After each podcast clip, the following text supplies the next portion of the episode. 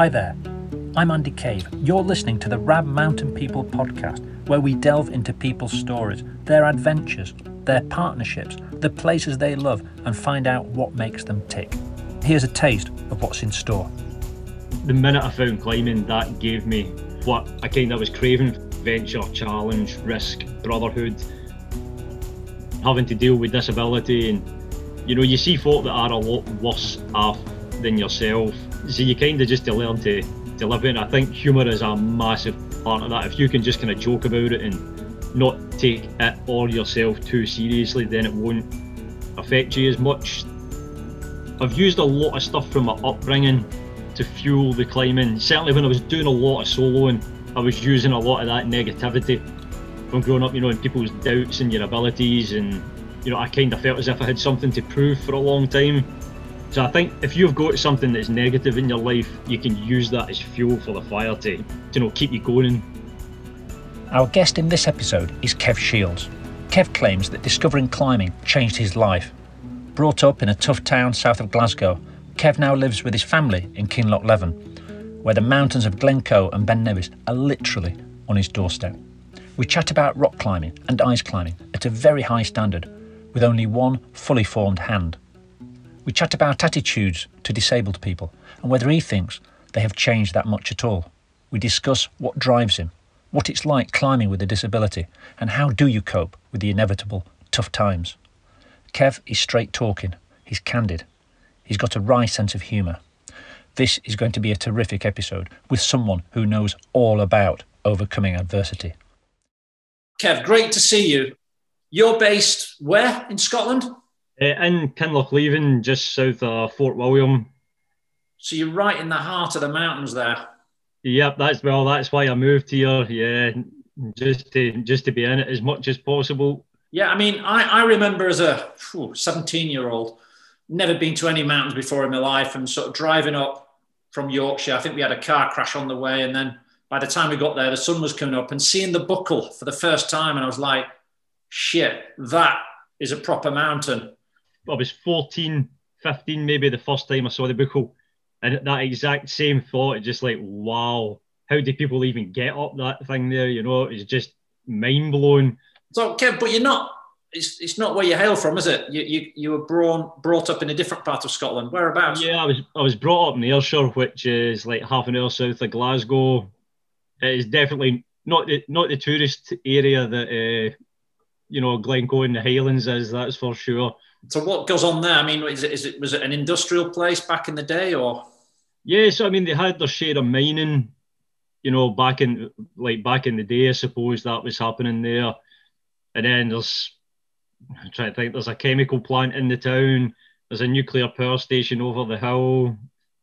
All the kind of usual lovely things that you would expect to um, find.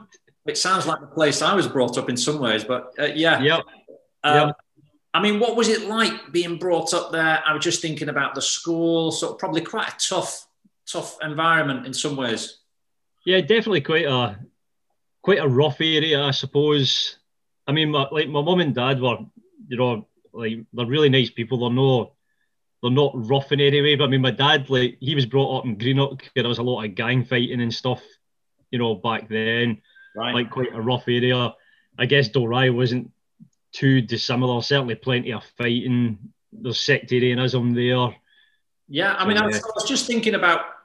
Yeah, I mean, obviously, you're well known for your fantastic achievements in climbing uh, by any stretch, but and then obviously with your hand, only having one proper hand, and being, I was just thinking, what was that like being, you know, brought up in a place like that?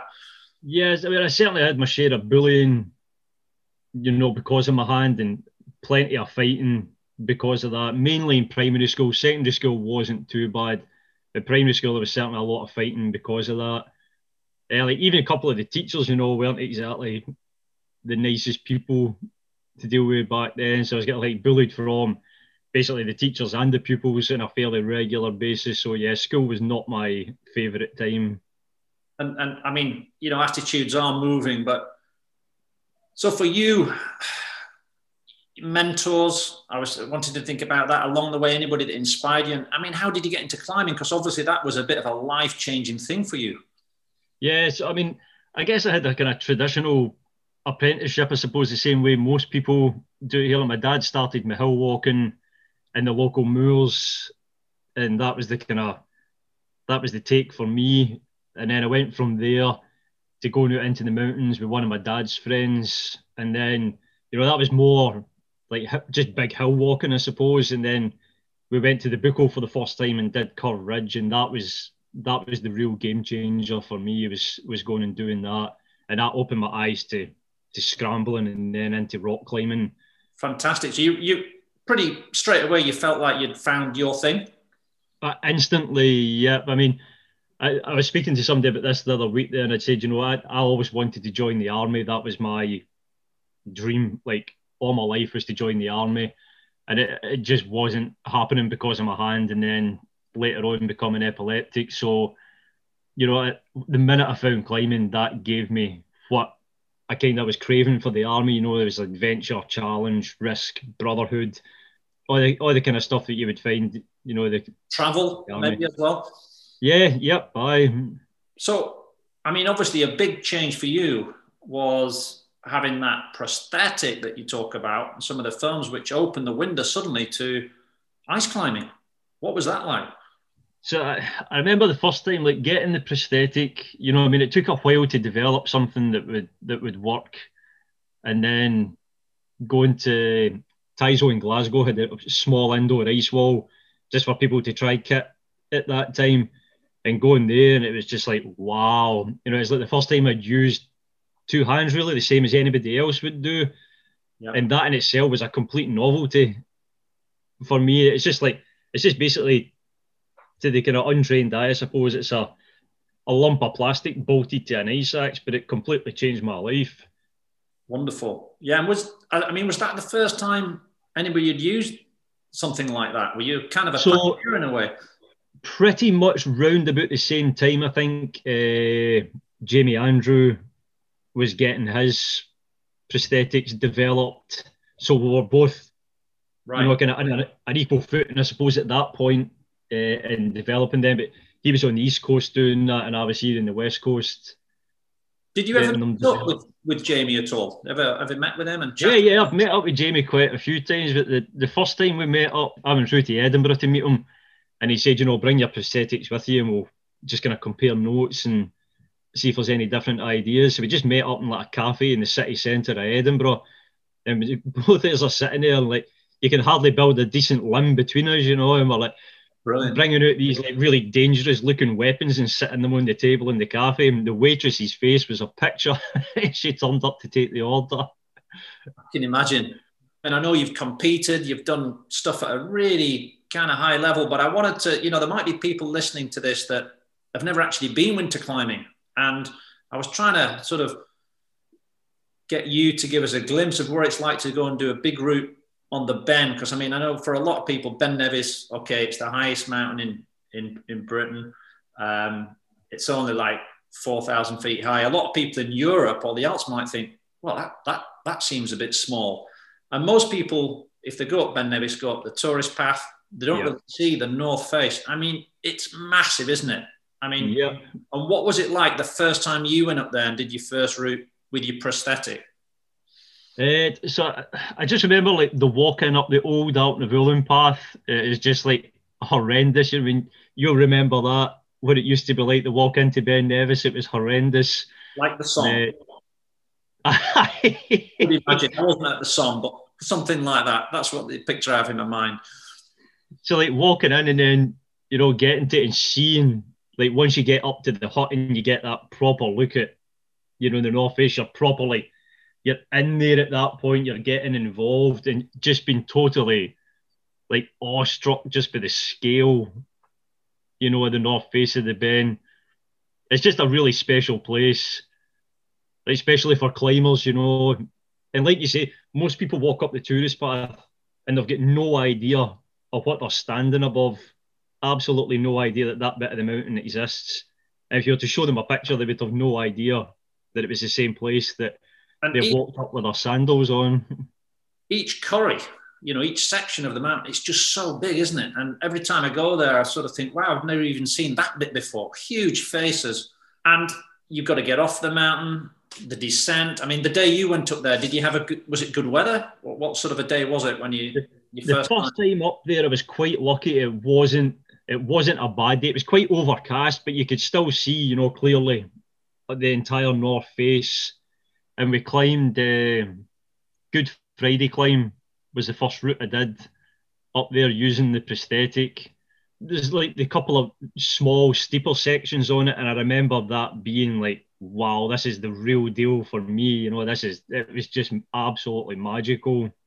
I think, I mean, it's really exposed as well, isn't it? There's a bit of a traverse on it, and the ground's falling. Yeah, it's, it's it, you know, to people who are listening, I mean, it's a, it's a big route on a big mountain, really. And I think that's when visitors come over. I don't know if you've ever been invo- involved in the international meets. No, no. But you get people that come over and they, they are really blown away. Uh, with... Yeah, I mean, like you know yourself, if you're up there in like late January, February, maybe March as well, depending on how the season's been, there's always people from Europe, you know, coming to visit and climb there. Particularly French teams, you meet French teams up there regularly climbing that's right. I mean, I heard that, that at one point they were sending over some of the aspirant uh, guides from Chamonix to Scotland because it teaches them uh, how to look after themselves, you know, in, in really bad weather, which is sounds quite ironic, really, coming from Chamonix yeah. then. But you know, it's um, no, it's it's, a, it's a special place.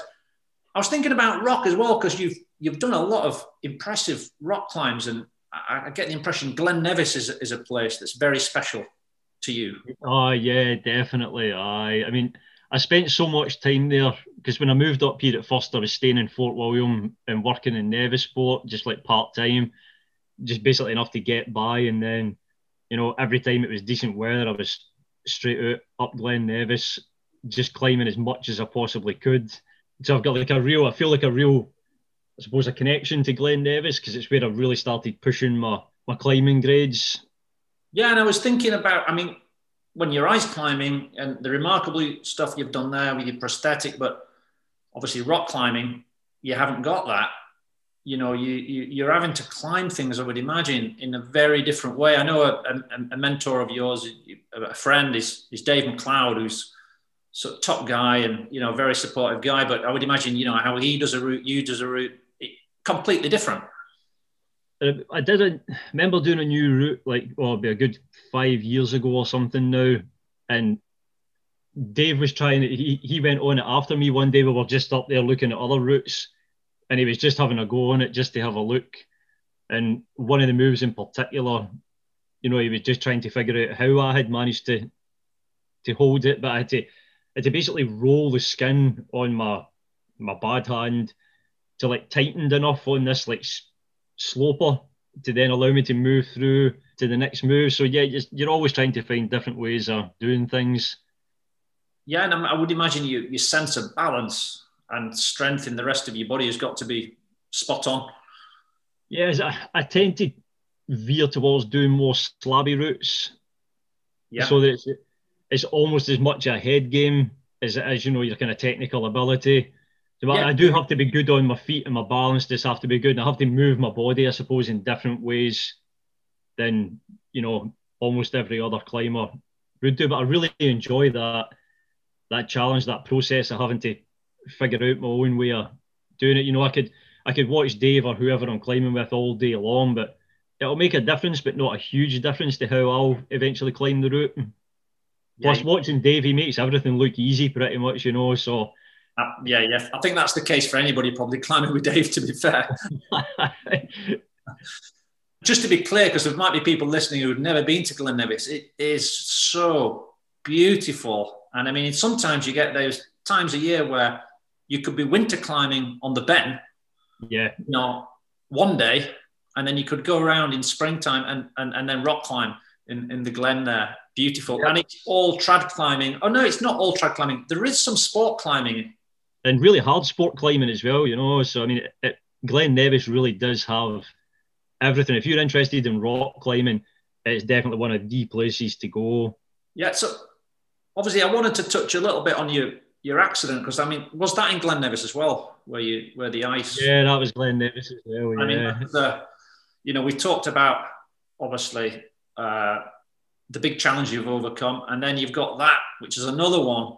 Um, and I just wanted to know, like, you know, how have you dealt with that? Because it's it's been going on for a while, and I think is it settled down? Is it sort of get? Are you getting anywhere with your ankle injury? So, yeah. So I had this accident where I fell and trying a new ice route back in it was January 2010. You know, it was a, a phenomenal, almost once in a lifetime winter.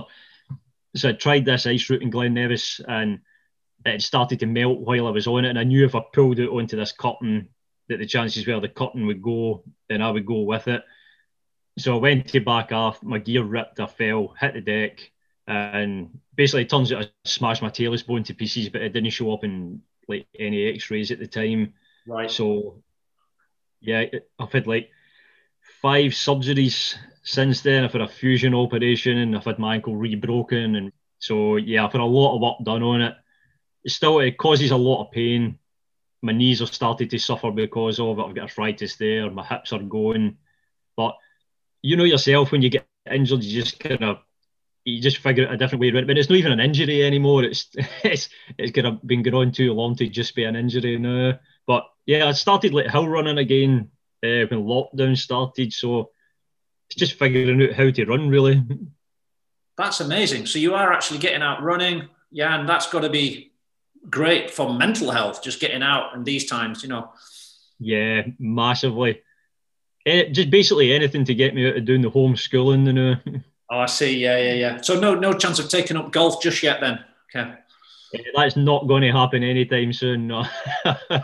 I'm glad to hear it, and I saw that in that in the movie that you, uh, the brilliant movie that, that people should watch. Uh, what, what's is it? What's the title of the movie again? Uh, we need to talk about Kev. Yeah, fantastic film. I urge everybody to watch that. But at one point, you well, there's two funny bits in that where you're in the hospital with Dave MacLeod, and there's lots of banter when you've still got your crampon on, and then Later, the other bit where they take out the metalwork in your ankle. I mean, that is a serious bit of metal, isn't it? And you make that line, yeah. you know, that you say that's better than a lot of the protection I use on the routes, which is a, which is so you've obviously humor. Do you feel like that's helped you get through some of these tough times as well? Yeah, I mean, I think you know the kind of upbringing that I had, you know, and having to deal with disability, and you know, you see folk that are a lot worse off than yourself. So you kind of just to learn to to live in. I think humour is a massive part of that. If you can just kind of joke about it and not take it or yourself too seriously, then it won't affect you as much. That's my kind of take on. And is there anything? No, really well said. Is is there anything from? You know, you've obviously you must have had some amazing um, mental strategies uh, to deal with the bold climbing over the years. And is there anything from that that helps you deal with these challenges, or is it a different thing? Yeah, uh, uh, that's a really, really interesting question.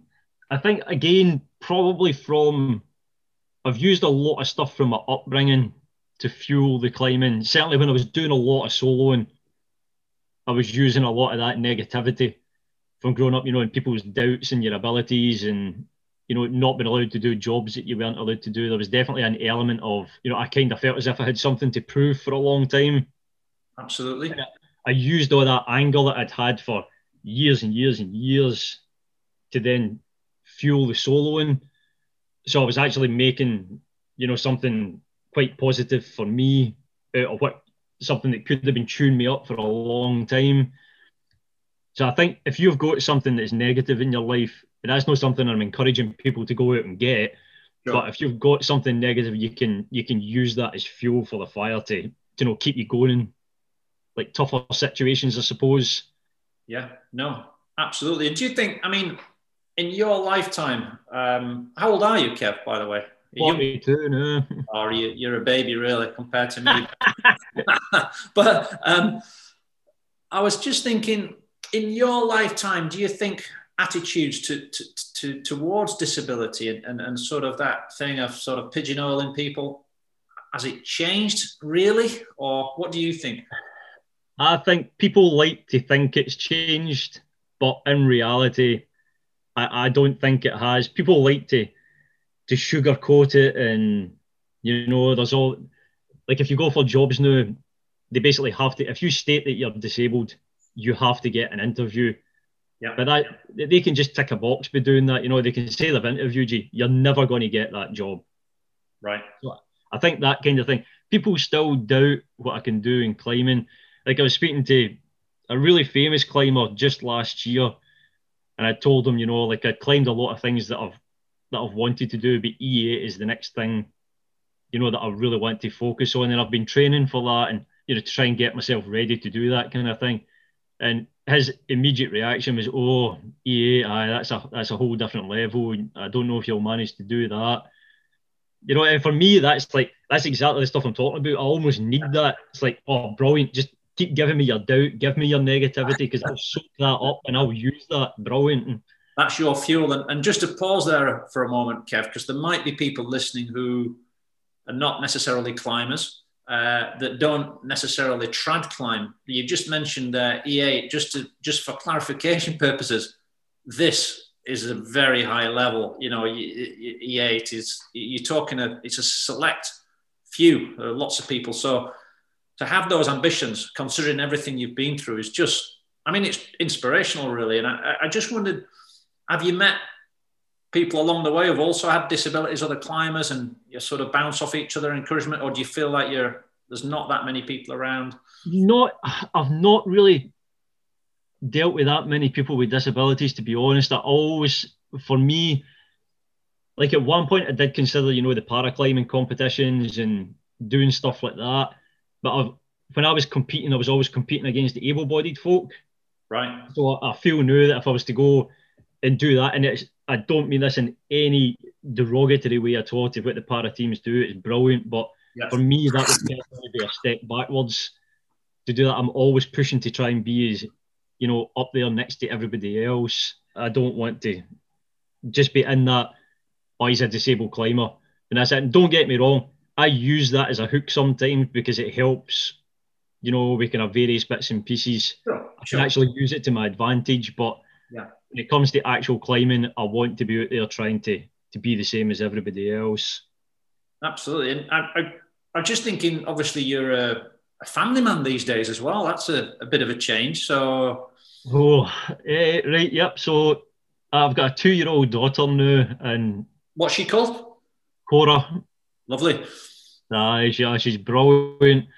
But I mean, for climbing, like when she came along at first, I thought, you know, how's it going to affect my climbing? But I've got this way of thinking now that if I can achieve E8 to do that, that's something that that I'll be very like proud of managing. But I want to leave like a kind of legacy for for her and my two stepsons as well. That you know they can see I didn't just get to a point and think, all right, I'm sore now, you know, for injuries or whatever. I'm just going to quit. That I want to try and keep on improving as much as I possibly can, and that's that's definitely the kind of the legacy that I want to leave for them to try and follow on and I love being a dad. It's magic, absolutely magic. So they're showing. Are they showing any any promise? The kids. I, I saw a shot of uh, Cora on a rope. Uh, yeah, so, obviously done a bit, yeah, of rock climbing. Yeah, she, she, she, was on a rope in a harness before she was two. I. she loves. She just loves climbing everything, anything she can get on. And you go. And my two stepsons, you know, they go climbing as well we go mountain biking, we go kayaking, running, everything. You're in a paradise there, aren't you? And you, and your your partner, what's her name? Kat. Yep, she's exactly the same. Loves climbing, running, biking. I mean, it, this place is basically just a holiday park that we live in, and everything is literally on the doorstep. The back door of the house here, we walk out here, and there's just nothing, absolutely nothing for you know hundreds of square miles it's the real deal, isn't it? I mean, it, it really, really is. is. I, I, I, don't even know if I can describe how much I love living here.